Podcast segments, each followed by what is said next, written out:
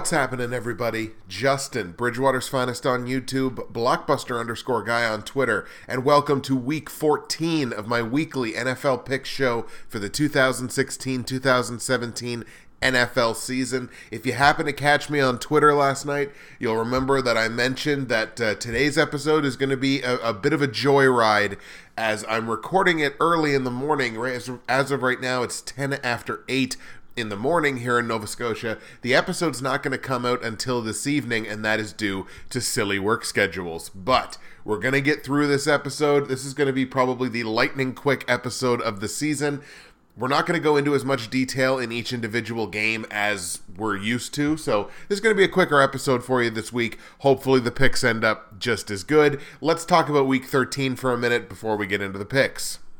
Week 13, our third straight quite successful week here, pretty well across the board. We went 10 and 5 straight up in week 13. Double digits, gotta love it. 119 up, 71 down, with the two ties so far on the season. Against the spread, another successful week. 9 and 6 against the spread. That has us 103 up, 85 down with four pushes against the spread on the season. I'm liking those numbers.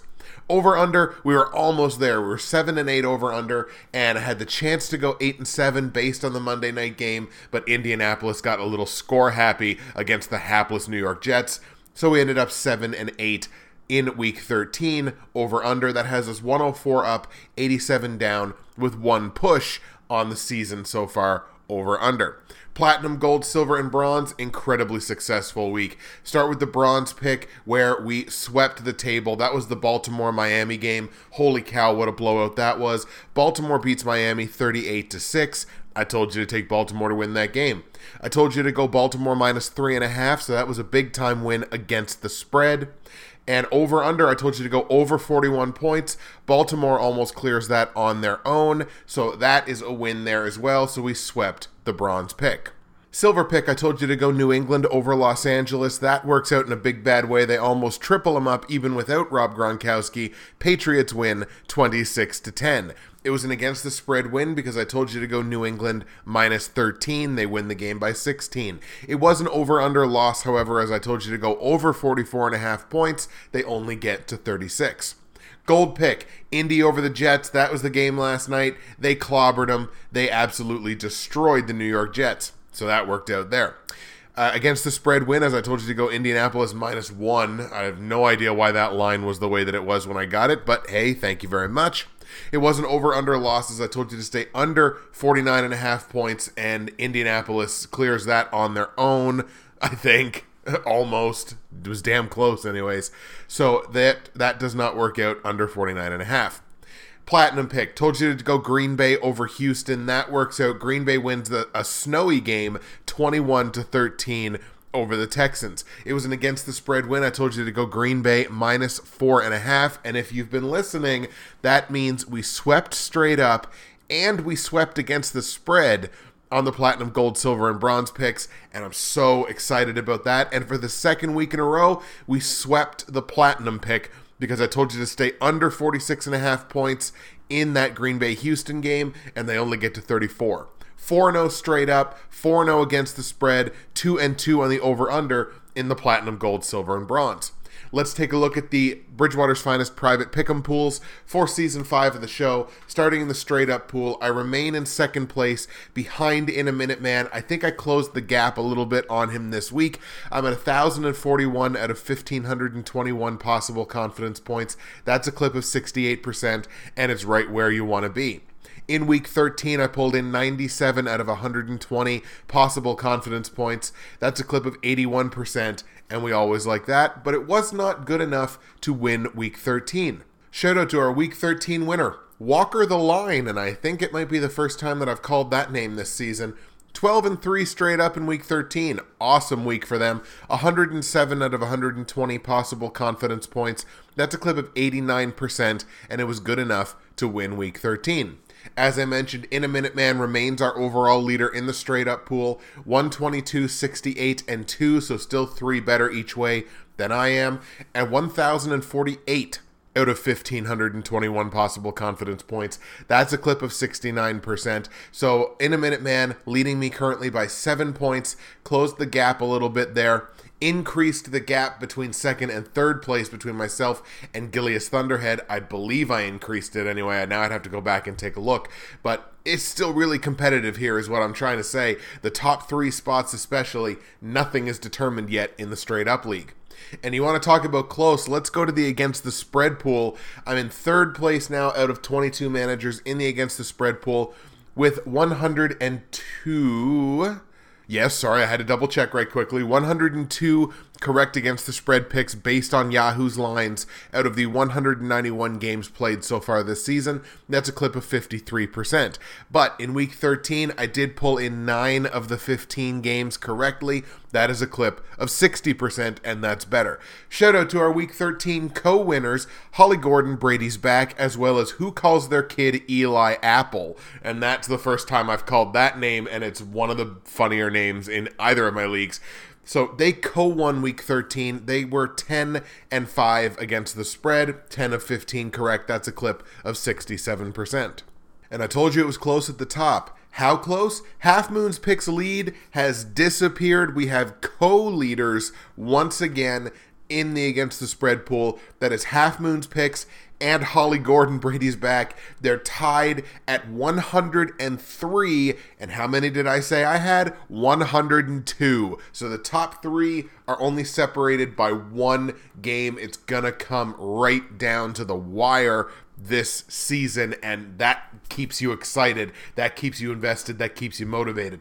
103 out of 191 games picked correctly against the spread based on Yahoo's lines. That's a clip of 54% for our league leaders. So, shout out to Brady's Back and Who Calls Their Kid Eli Apple for co winning week 13 and to Brady's back and Half Moon's picks for remaining the well for Half Moon's picks for remaining and Brady's back for being the new co overall leader in the against the spread pool and shout out again to In a Minute Man and Walker the Line for both Walker the Line winning week 13 and In a Minute Man remaining the overall leader of the straight up pool. Let's take a peek into Fantasy Corner. Let's see how my fantasy football teams, my eight fantasy football teams, did across week 13 in the NFL. In a lot of leagues, this is the last week of the regular season. And I had a shot early in the week. It was looking like I had a great shot to go 8 and 0 across those teams, and I ended up settling on five and three. Things kind of slowed down later in the week. Five and three in those eight leagues. In the NFL YouTube prognosticators Facebook or Facebook, I guess did it again. I think I did that last week. NFL YouTube prognosticators fantasy football league. I did end up beating Matt Coombs, Matt the NFL fanatic, Stat Pack as he's known in this league. Ended up winning that matchup, kind of playing spoiler for his playoff hopes I end the regular season five and eight. We're in the conciliatory rounds now. Obviously, I did not make the championship bracket, but I'm in the the consolation bracket in that league. Week 14, I have a matchup against Gavin uh, oh, Gavin OC4, as he's known uh, in the league, and I believe on YouTube as well. Right now, it's a projected loss, but I don't think either of us have actually even looked at our teams for Week 14. So, thank you, Matt, for the matchup last week, and uh, thank you, Gavin, for the upcoming matchup. And hopefully, I can uh, come out on top there and uh, and uh, and move on in the consolation bracket in the NFL YouTube Prognosticators Fantasy Football League. And as always, I'll let you know if you're listening to the episode on YouTube, watching the YouTube video, you can go down to the description of the video. You're going to find all of my results from week 13. You're going to find all my straight up against the spread and over under plays for week 14. You're going to find information on joining the Bridgewater's Finest Pick'em Pools for season 5 of the show. You're going to find information on joining the NFL YouTube Prognosticators Facebook page, which I urge you to continue to do and you're going to find links to other high quality NFL YouTube prognosticators who get out there and do this every single week. If you're listening on SoundCloud, search NFL YouTube prognosticators on Facebook. Get joined up on the page. It's a lot of fun. I've been selling it to you all season. Get in there and join the fun. I promised you speed in these picks, and that's exactly what you're going to get. Here come the picks for week 14. We're going to start with the battle for AFC West supremacy as the Oakland Raiders are going to travel to Kansas City to take on the Chiefs. A lot of fun to be had in this game as you have elite home team 4 and 1 on the season versus elite undefeated road team at 5 and 0. Look, Raiders, they've won 6 straight games. They're 7 and 1 against the AFC. As I mentioned, they're unbeaten 5 and 0 on the road. I'm still going to tell you to go Kansas City in this game. Like, I, I can't take anything really away from the Raiders from their game last week against Buffalo, except for the fact that they did get down pretty big and they were looking pretty pedestrian there until they turned it around. Now, that comeback doesn't have a lot to do with Tyrod Taylor, but especially when we talk about the Bills game this week, Tyrod Taylor did end up being a big reason why the Bills lost that game. Uh, now, of course, the part of that is, you know, Khalil Mack, right? He's kind of a good football player.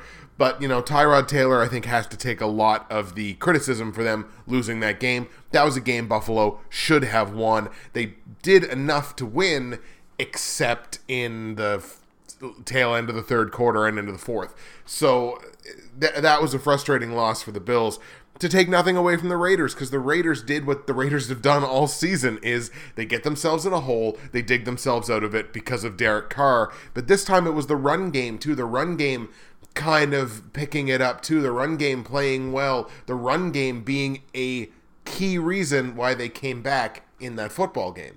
I'm starting to think the only way to beat the Raiders is to keep them in a close game. If you get them down, or if you get out to a good start, you get them down by a couple of scores early, they're gonna come back because that's what the Raiders do this season. Luckily, one thing the Chiefs seem to be really good at doing are winning close games. They're 9 and 3 this season, but they've only outscored their opponents by 39 points. Chiefs, of course, barely coming away with the victory last week because of a going for two pick two at the end of the game by Eric Berry, and what an amazing sight that was for Eric Berry to do that in his hometown. Really, the only reason the Chiefs won that game, they really should have ended up losing it, I believe. But they won the game. They're nine and three. They've won two in a row. They're four and one in their last five, and I'm very interested to see how Oakland is going to fare going into Kansas City. Incredibly difficult building to win in, obviously, where the Chiefs are four and one, and this is going to be the the most difficult road game that the Raiders are going to play all season. My gut tells me Kansas City. I'm going Kansas City. On the line, Chiefs are favored by three points at home, and I'm going to take that where it's a field goal or less. Kansas City minus three. Total in this game, 47 points. I think you stay under on it because I think that Kansas City defense is going to show up. I think they're going to show up to play. Now, look, they didn't particularly do that last week against Atlanta, so I don't expect two stinkers in a row from the Kansas City defense. So 47 points, it's too many for me under 47. Kansas City beats Oakland in Kansas City, and Kansas City minus three. And hey, let's talk about the Bills. Buffalo is going to play host to Pittsburgh this week. Pittsburgh, of course, had a very convincing victory in week 13. Buffalo, as we mentioned, not so much. And again, as I said, Tyrod Taylor really needs to shoulder a lot of the blame for this loss. Look, on one of the the interception, the late interception that he threw when the Bills, I think, were le- either the Bills were leading by a point or Oakland was leading by a point. I can't remember which it was now. They were backed up basically to their own goal line, I think from their own two or something. Tyrod Taylor takes the snap and he's just standing there in his end zone. Like, I get it. You're waiting for somebody to get open. Throw the ball away. You can't stand there in the end zone for that long waiting for somebody to get open. If you were on your own 25, then okay, great. Take the little bit of extra time and take the sack, but not when you're in your own end zone. You can't stand there for that long when Khalil Mack is pass rushing you. You just can't do it. Throw the ball away, new play, live to play another day. He didn't do that. Khalil Mack gets a hand on it, causes an interception. What happens, I think, on the very next possession? Khalil Mack, strip sack recovery strip sack fumble recovery, just like the the the absolute the hat trick in as us Canadians would say in one play. Like Khalil Mack is a boss, and I think Khalil Mack is going to find some success against Kansas City this week too. I still just like the Chiefs to win. But if we're looking at the Bills having to now play Pittsburgh, Pittsburgh not a great road team. They're three and three, so I mean, hey, 500 on the road, you can't really argue with it. And they're only five and three against the AFC. But the Bills are only 3 and 5 against the AFC and at home they're only 3 and 2. So they've only had 5 home 5 home games. They're only one game over 500. They're 2 and 3 in their last 5. Steelers are 3 and 2 including 3 straight victories. They're peaking at the right time. Take Pittsburgh in this one. I like the Steelers. On the line, Buffalo only a two point dog at home. If that line grows to maybe four points, five points, something like that, so if that line really takes off later in the week, you might be tempted to hedge your bets here and go Buffalo plus five. As of right now, where it's only plus two, I think you got to take the favorite side of that and take Pittsburgh minus two on the road in Buffalo.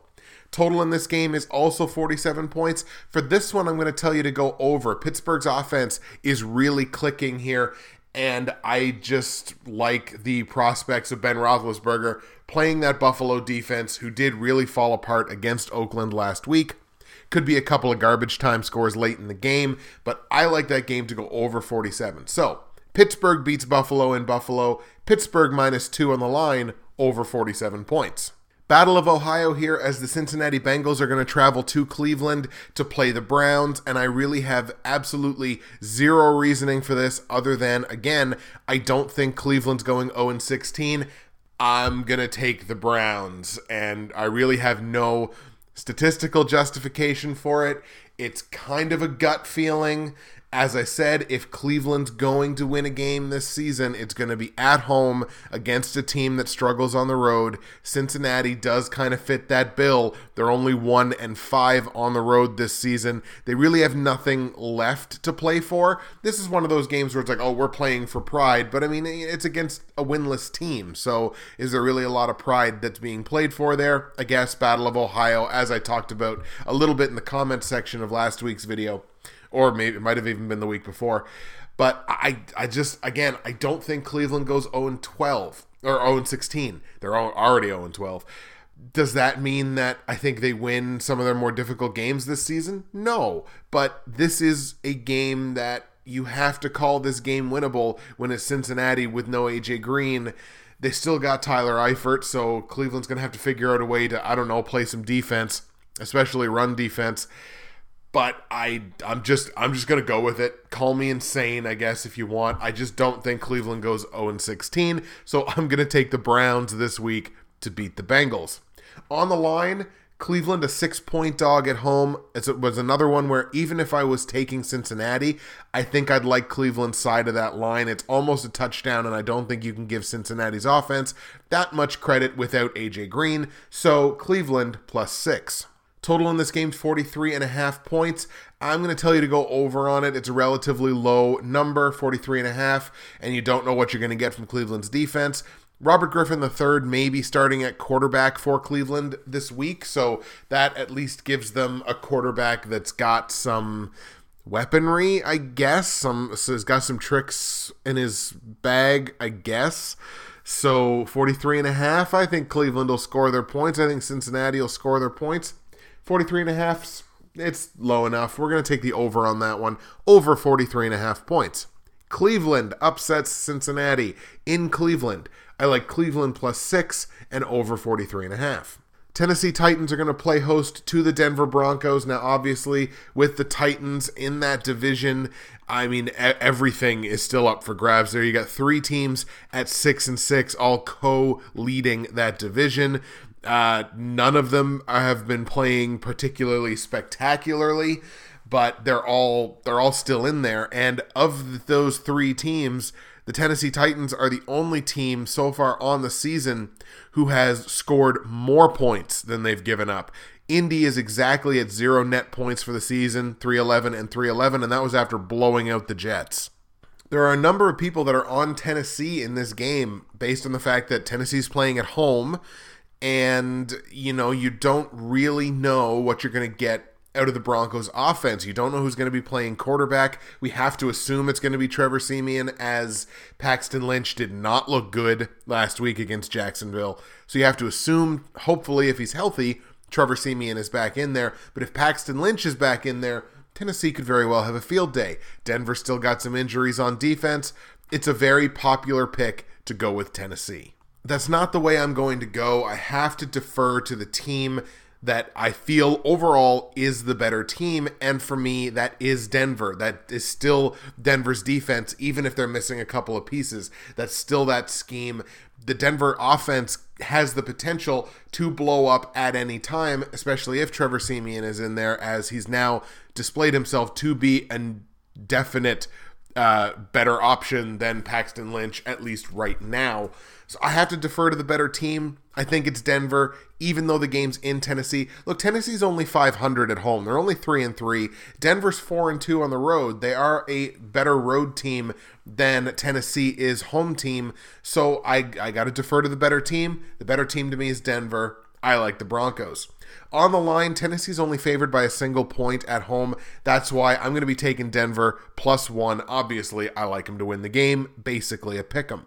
Total in this game is 43 and a half points. Again, I'm kind of tempted to go under on it because, again, you don't know what you're going to get from one side offensively. The defenses are both fairly good. Even though that's a low number, yeah, why not? Let's do it. Let's go under 43 and a half on that line when you got two defenses that are fairly talented. Denver beats Tennessee in Tennessee, like Denver plus one on the line and under 43 and a half points. Let's go to Miami now, where the Dolphins had their win streak snapped last week in a huge way against Baltimore. Miami's going to be playing host to the Arizona Cardinals, and this is another one you're going to slap me for saying it again, but it's all about the situation. And I like Miami in this game, despite the fact that I think Arizona is objectively the better team. It is all about the situation. Miami's 5 and 1 at home. Five of their seven wins have come in Miami. And if you take a look at Arizona's results on the road, they're only one and four. This has not been a good road team at any point this season. Now, yeah, uh, Arizona won their last game. They're still only two and three in their last five. Miami lost last week, but they're four and one in their last five. That again, as I mentioned, a big win streak. Based on the situation, I'm going to go Miami here. I think the Dolphins can get it done in their own building. I like Miami straight up in what some people are going to consider an upset, no matter what the line says. I like Miami to beat Arizona. On the line, Dolphins favored by a point and a half based only on the fact that it's in Miami. So I'll take that because it's only a point and a half. Miami minus 1.5. Total in this game is also 43 and a half points, and I think you have to go over on it because Arizona's defense on the road has been horrible. Miami's defense last week was horrible. These are two fairly good offenses. I'm not sure why this line is as low as it is. So, or the total rather. 43 and a half points. I think it sails over. Take the over in a game that Miami wins straight up, and Miami minus one and a half on the line. Battle of the NFC East here as the Redskins are going to travel to Philadelphia to take on the Eagles. I call this the Tweeter versus Team Sean Ryan Bowl. Uh, Washington in Philadelphia to play the Eagles. I'm going to take Philadelphia in this game because Philadelphia has had incredible results in Philadelphia. They can't win worth a lick on the road, but they can win in their own building, and their defense tends to play incredibly well in their own building even though right now Washington objectively they're playing better football, I think they're objectively a better football team as a whole. They're still the worst defense statistically speaking in that division. I like the prospects of Philadelphia's defense keeping them at bay, so I'm going to take the Eagles. This game is a pick 'em in Philadelphia, so obviously take Philadelphia's side of that as a pick 'em, as I think that line may grow a point or two towards Philadelphia's side as we get closer to game time. Actually, you know what? That line really could go either way now that I think about it. Total in this game 46 and a half points. I have to tell you to stay under because again, I like the prospect of Philadelphia's defense to keep Washington at bay. So, Philly beats Washington in Philly. I like Philadelphia as a pick 'em on the line and under 46 and a half points. See, some of these games I'm really giving you nothing to go on. I told you we were going to try to be quick. The Carolina Panthers are going to head home after that just bizarre sequence at the beginning of the Seattle game.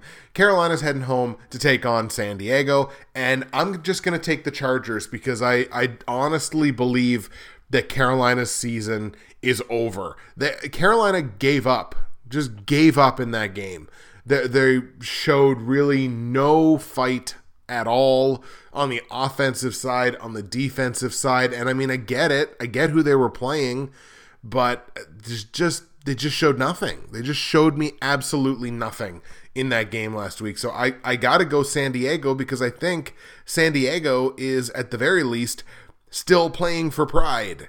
Look, San Diego knows full well they're not catching any of those teams in front of them in the division, and despite the fact that they're 5 and 7, they're outscoring their opponents on average on the season, which is something that I cannot say about the Carolina Panthers based on that defense. Without Luke Kuechly, I guess they just don't have any fire whatsoever. So I'm going to ride that San Diego on the road, despite the fact that I don't think San Diego's a particularly good road team. They are only two and four, but Carolina's only you know only three and three at home, so they're no by no means a world beater in their own building. San Diego upsets Carolina. On the line, Carolina's only favored by a single point. Got a lot of one point lines and a lot of like 46 and a half or 43 and a half totals, come to think of it. I guess it's just that early in the week. I'm going to tell you to take San Diego plus one there, obviously, where I like the Chargers to win that game. And the total's 48 points. You got to go over on it because you don't know what you're going to get from Carolina's defense. Can't really trust Carolina's defense. San Diego's got a really good offense. Carolina's has a good offense if they want to use it. So 48 points, I think it goes over. San Diego beats Carolina. San Diego plus one on the line, over 48 points.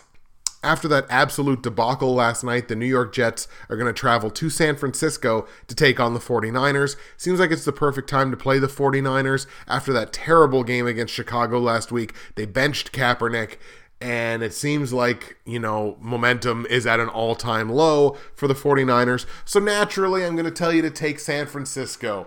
This is a game that I, I doubt anyone other than the fan bases of these two particular teams are going to give a damn about. The Jets looked like a pee wee football team last night, just awful honestly, these two teams are are shockingly similar in that we don't know who's going to be playing quarterback and it doesn't look like they like any of their quarterbacks right now, either team. Uh, neither team can really play defense in certain areas, run defense for San Francisco, and the secondary and pass defense for the Jets. I, am just going to defer to the home team. I'll just I'll take the home team with the home team bump. I'll take San Francisco to beat the Jets, no matter who San Francisco has in at quarterback. Niners are actually favored by a point based on the fact that they're at home here. So I'm going to tell you to take San Francisco minus one. Total in this game, 46 and a half points. I got to go under because who the hell knows what you're going to get from either one of these offenses. So San Francisco beats the Jets in San Francisco. I like San Francisco minus one on the line and under 46 and a half points. Do not watch this football game. Instead, save up your energy to watch this football game because this is going to be easily the game of the week. The Green Bay Packers at home taking on the Seattle Seahawks. And I'm not just deferring to the home team here. Spoilers, I do think Green Bay wins the game. I'm interested, really interested to see how the Seahawks are going to respond as a team to losing Earl Thomas. Earl Thomas done for the season with a fracture, or it might have even been a full break in his leg he may be calling it a career, and he's a cornerstone of that defense. So I'm really interested to see how Seattle is going to respond to that. It's a great time for Green Bay to be getting Seattle in Green Bay down Earl Thomas. That's a big deal for the Packers who are fighting for their playoff lives, trying to remain in the hunt here. Like the NFC North is not decided yet if one of those six and six teams loses either Green Bay or Minnesota and Detroit wins, then the NFC North is pretty well over. But keep it within a couple of games and it's going to come right down to the wire. So Green Bay, they're desperate to win this game. They need to win this game. Seattle does not need to win this game. I'm not going to I'm not saying that they're not going to try. Obviously they are. But another thing, Seattle's only 4-3 and 1 against the NFC. They found a ton of success against the AFC. They're 4 0, they're unbeaten. But against other NFC opponents, they're only 4 3 and 1. They're essentially a 500 team. Green Bay, they're also only a 500 team against the NFC, but they get the benefit of being at home where they are 4 and 2 this season. I'm going to tell you to go Green Bay because Seattle may be ripe for the picking this week on the road. Green Bay beats Seattle. On the line, Green Bay two and a half point dog at home. I'm going to tell you to take that. Green Bay plus two and a half works for me. I think they're going to win the game outright. Take that line. 46 and a half points is the total. I'm going to tell you to stay under on it because Green Bay can play run defense if they want to. They haven't exactly been showing it over the last, I don't know, two months, but they can, so it's possible. I think these teams are going to score their points, but 46 and a half, I'm going to tell you to stay under on it. That might be a bad decision as Aaron Rodgers is playing as well as he is and Russell Wilson is playing as well as he is, but especially if you get a little bit of snow or it's cold, I just get the feeling the game's going to stay under. So, Green Bay beats Seattle in Green Bay. I like Green Bay plus two and a half on the line, under 46 and a half points. The Tampa Bay Bucks at home taking on the New Orleans Saints, all NFC South matchup. And you know what? God damn it. I gotta stop. I gotta stop. I gotta get off the Bucks' butts. I really do. I still don't think this is a good football team. I just think it's a team that happens to be on a win streak right now. They're basically the Miami Dolphins of the NFC, whereas they were on a big win streak. I don't think it makes them a good football team. I think it just makes them a team that's on a win streak. Dallas is a good football team. But you can't deny that the Tampa Bay Bucks are hot right now. That doesn't mean that I'm going to pick with them this week, but it just means that they're on a hot streak right now and I have a big poop eating grin on my face as I say that. I'm going to take the Saints on the road to beat Tampa Bay, and you've got to be just fuming at me at this point. My reasoning is just that New Orleans look, both of these teams have something to play for here in this division. Tampa Bay is now tied for the lead in this division with Atlanta at 7 and 5. The Saints are at 5 and 7. They still have a lot to play for too, not only finishing the season at or above 500, but if they win out, 9 and 7 could be enough for the last wild card spot. I would imagine the Giants are probably going to get the first wild card. They're 8 and 4 right now. They've definitely got the inside track. But for the other wildcard teams, you're looking at six, five, and one, six and six, six and six, seven and five, five, six and one. They got a shot at nine and seven. If they win out, they could do it. They could get in. They could sneak, just sneak their way into that last wildcard spot. They've got plenty to still play for here. And I just I love the prospects of that New Orleans offense. Sure, the defense plays like garbage, but I think that offense against Tampa Bay's defense, I think that offense is going to do plenty of damage in that game. So I like New Orleans, even though it's on the road. They're not a good road team. They don't have to travel very far. They're just going to Tampa Bay, Florida. I like the Saints on the road to upset the Bucks. On the line, Bucks are favored by two and a half points at home. Obviously, I'm going to tell you to go New Orleans plus two and a half, but you might want to hold off on that line because that line could grow to three or four by game time. So hold off on that line. But right now, I'm going to take New Orleans plus two and a half. Total in this game, 51 and a half points. I'm going to tell you to go over on it because Tampa Bay has been scoring a lot lately. New Orleans has been scoring a lot all season. So 51 and a half points. I'm going to tell you to go over. New Orleans upsets Tampa Bay in Tampa Bay. New Orleans plus two and a half, over 51 and a half points. The New York Giants are going to welcome the only team in football that has locked up a playoff spot at this point, and that is their division rival, the Dallas Cowboys. And I tell you, last week was the first time that Dallas looked human since week one and it was in a game where they were on the road against a good defense. This week, they are on the road against a good defense, a team that plays very well in their own building. I believe the Giants are what, 5 and 1 at home? They are. They're 5 and 1 at home. Now, sure, look, the Cowboys are 6 and 0. The Cowboys haven't lost a road game so far this season. But again, last week, I felt like they looked pretty human. This is back to back roadies for Dallas. I don't think Dallas ends the season 15 and 1. I like the Giants here. I'm going to take New York in their own barn to upset division leader, division rival. I think Dallas finally goes down this week. On the line, Giants are three point dogs at home. Take that. Take that all day because that line could very well grow before game time. So, Giants plus three.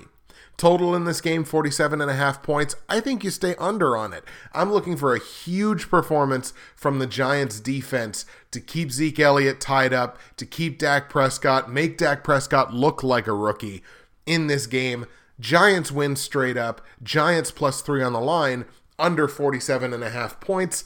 And the last game we're going to look at before we get to the platinum, gold, silver, and bronze picks uh, is the New England Patriots playing host to the Baltimore Ravens. Obviously, Baltimore looked really damn impressive last week, just clobbering the Miami Dolphins. New England got it done last week against Los Angeles, only giving up 10 points and scoring 26 without Rob Gronkowski.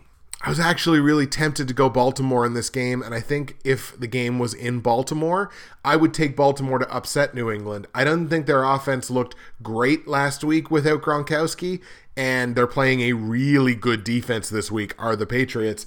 So, situationally, if the game was in Baltimore, I'd probably tell you to take the Ravens. It's not, it's in New England. Take the Patriots, but don't take the Patriots in a blowout here. Baltimore are currently seven point dogs on the road, on the line, and I'm taking that. I'm taking Baltimore plus seven. New England has the credibility to be a touchdown favorite in a game like this, but I'm just, I'm not taking it. I'm not buying it. It's a game that Baltimore could sneak up and win straight up. It's a possibility. So definitely take the seven points there. Baltimore plus seven on the line. Total in this game is 45 points. I'm going to tell you to stay under on it. I don't know what you're going to get from Baltimore's offense, but I do know what you're going to get from Baltimore's defense, and that's pretty damn good. So 45 points, it's one of those kind of middling numbers. Typically, I would go over on this number in a New England game, but I'm going to tell you to stay under on it. New England beats Baltimore in New England, but I'm hedging my bets. I like Baltimore plus seven on the line, under 45 points. Making fairly good time here, folks. Let's keep it going. Platinum, gold, silver, and bronze picks for week 14. Let's do it. We're going to start with the bronze pick where I'm 7 and 6 straight up, 6 6 and 1 against the spread and six and seven in the over under. My bronze pick sees the Indianapolis Colts at home taking on the Houston Texans. This is not 100% about situation, but it's partly about situation. Houston still sucks on the road. Let's be perfectly honest about it. They ain't good. They're the worst road team in this division, aside from Jacksonville, who is just head and shoulders the worst team in this division. One of the worst teams in football, except for the pass defense, they're pretty good. Houston, they're only one and five on the road. The Brock Osweiler experiment has failed. Indianapolis looked incredible last night to the point that, like, even though the game was in New York, it, it almost felt like a home game for Indianapolis, didn't it? I mean, look, by halftime, it was mostly only Indy fans that were still there, and the building was pretty loud whenever Indianapolis scored. So felt like a home game for them. This week they get to go back home. It's a division rival and look, the Texans, they're 3 and 0 against their division. So they're they've played incredibly well against the AFC South so far this season. I don't think they win this game. I'm taking Indianapolis at home to take the outright lead in this division. Indianapolis beats Houston in Indianapolis. On the line, Colts are favored by four and a half points. I'm going to tell you to take that Indianapolis minus four and a half. Their defense actually looked fairly good against, you know, a pretty hapless team, but the defense looked good. They got the takeaways that they haven't been getting all season. There's going to be opportunity with Brock Osweiler to get some takeaways in this game. Indianapolis minus four and a half. Total in this game, 46 and a half points. I'm going to tell you to go over on it because I loved what I saw out of Indy's offense last night, and I think we're going to get a whole big bunch more of it in week 14. Indianapolis beats Houston straight up. Indianapolis minus four and a half points, over 46 and a half points in the total. That is the bronze pick. My silver pick, where I'm 10 and 3 straight up, 8 and 5 against the spread, and 7 and 6 over under. We're up over 500 in all of those picks. Sees the Minnesota Vikings travel to Jacksonville to take on the Jaguars. Remember how I talked about Jacksonville and how their pass defense was actually pretty good. I think Billy B pointed out to me in the, in a private chat that they had like a top five secondary or something like that, statistically speaking. That's pretty impressive for Jacksonville. It'll be interesting to see if that's just a coin flip, like a one season anomaly, or if that's the beginning of something more for the Jags moving forward. Hopefully, it's the latter. I want to see Jacksonville succeed. Having a good secondary is almost meaningless against the Minnesota Vikings because they don't throw the football. It's all about how you defend the run. And Jerick McKinnon had a really good game last week. He feels like he's on fire. You've still got Matt Asiata as a change of pace back. There's the ever looming threat that Arian uh, that um, Arian Foster. I was about to say Arian Foster. Jesus, that Adrian Peterson is going to come back at some point this season. There are going to be teams that are going to be looking ahead to that. I don't think Jacksonville is one of those teams, but the point remains: you've got to stop the run against Minnesota. And I don't think Jacksonville is going to do it. I like the Vikings on the road. I mean, as as objectively the better team, but I like Minnesota on the road to beat Jacksonville flex their defensive muscle and flex that run game. Minnesota favored by three and a half points on the road, and that's the way I'm going to tell you to go with it. Minnesota minus three and a half. It's not too many. Total in this game, 39 and a half points. I think you have to go over on it. I think Jacksonville will score something. And if they get to double digits, then it's really not going to take Minnesota much to get over this total. So 39 and a half, it's a low number. Let's go over on it. So Minnesota beats Jacksonville in Jacksonville. Minnesota minus three and a half on the line, over 39 and a half points. That is the silver pick. My gold pick where I'm 12 and 1 straight up, 8 and 5 against the spread and 8 and 5 over under sees the Detroit Lions playing at home against the Chicago Bears. And look, big ups to Chicago for winning their game last week. Anytime Chicago wins, it feels like it's not an anomaly, but like, hey, it's awesome. Look, they won. And I mean, look, they're two and three in their last five. That's not terrible after having started the season one and six. So I mean, they're they're trending in the right direction, but this is 100% just abusing the situation. Detroit, very good, very good home team this season five and one at home. Five of their eight wins have come in Detroit. Chicago still yet to win a road game. This is not a long way for Chicago to travel. It's not one of these across the country treks as like Seattle going to New England or something. So it's not a huge amount of travel, but they're coming in to play an incredibly tough home team who had a very impressive performance last week. I like Detroit in this one all day. Lions clobber the Bears. On the line, Detroit favored by over a touchdown, eight points in this game. Typically, I would take the underdog side of this line. I got a feeling about this game. I got a feeling about these Lions. Detroit minus eight on the line. That's the way I'm going to go with it. Total in this game, 43 and a half points. I think you have to go over on it. Chicago looks like maybe they can get some points out of their run game. The pass game, probably not a whole heck of a lot of anything but Detroit's definitely going to score their points. If Detroit's got Golden Tate finally going after last week, this Lions team is going to do some damage in the playoffs. You heard it here first. Over 43 and a half points in this game. I think both teams will be able to score some points. I think Detroit just scores a lot more.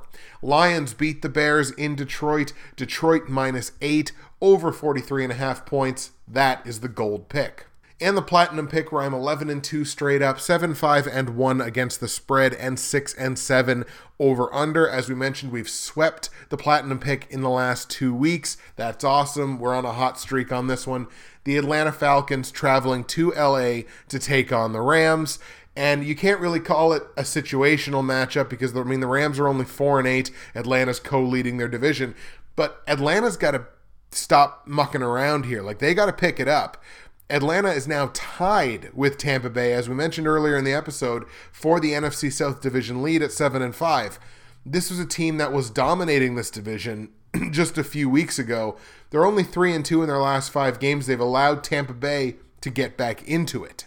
If you have a Rams franchise here that is silly enough to re sign Jeff Fisher for two more years after the weird, just inexplicable decisions that this guy has made over his whole career, but especially this season, you've got a team that I don't particularly think is going to be all that dangerous. Even at home, at home they've been terrible this year. They're 1 and 4. Falcons actually have a winning record on the road. They're 4 and 2. This is pretty well a no-brainer. Take the Atlanta Falcons to destroy Los Angeles in Los Angeles. Falcons are only favored in this game by six points. It's less than the Detroit game. Take Atlanta minus six, even against that pretty good defense against LA. Total in this game 45 points. I got to tell you to go over on it. Atlanta could clear 45 on their own.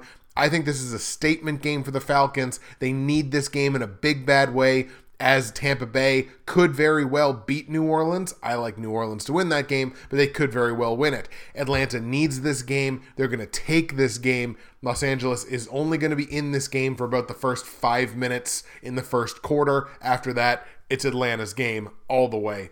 Falcons beat the Rams in Los Angeles. Atlanta minus six, over 45 points. That's your platinum pick.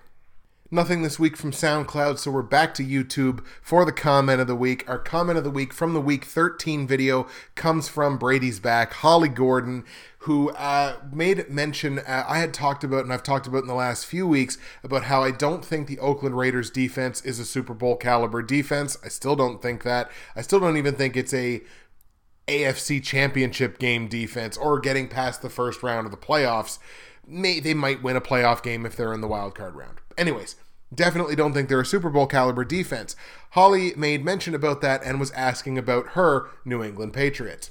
On what you were saying about the Oakland D not being good enough to win a Super Bowl, we all know the Patriots offense is a Super Bowl caliber offense. I agree with that, although with the Rob Gronkowski injury, there's some gray area there.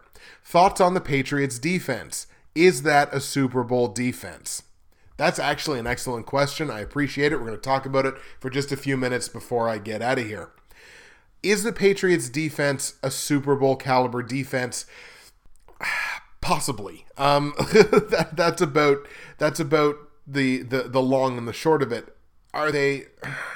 it's a tough call. The Patriots defense has played well this season. They're a top 10 statistical defense. They rank number 9 in terms of yards allowed per game. In terms of what they've allowed on in terms of passing, they are just outside the top 10. They're at 12th, so they're inside the top half.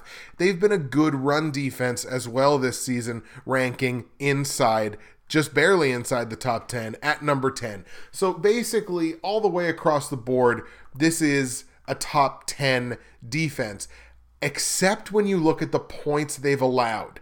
They've been allowing yardage, but this is the number two scoring defense in football. They're right up there with Baltimore, who has given up measurably way less yardage, but they've allowed just as many points as New England has. It's 207 in terms of the entire NFL, it's top five.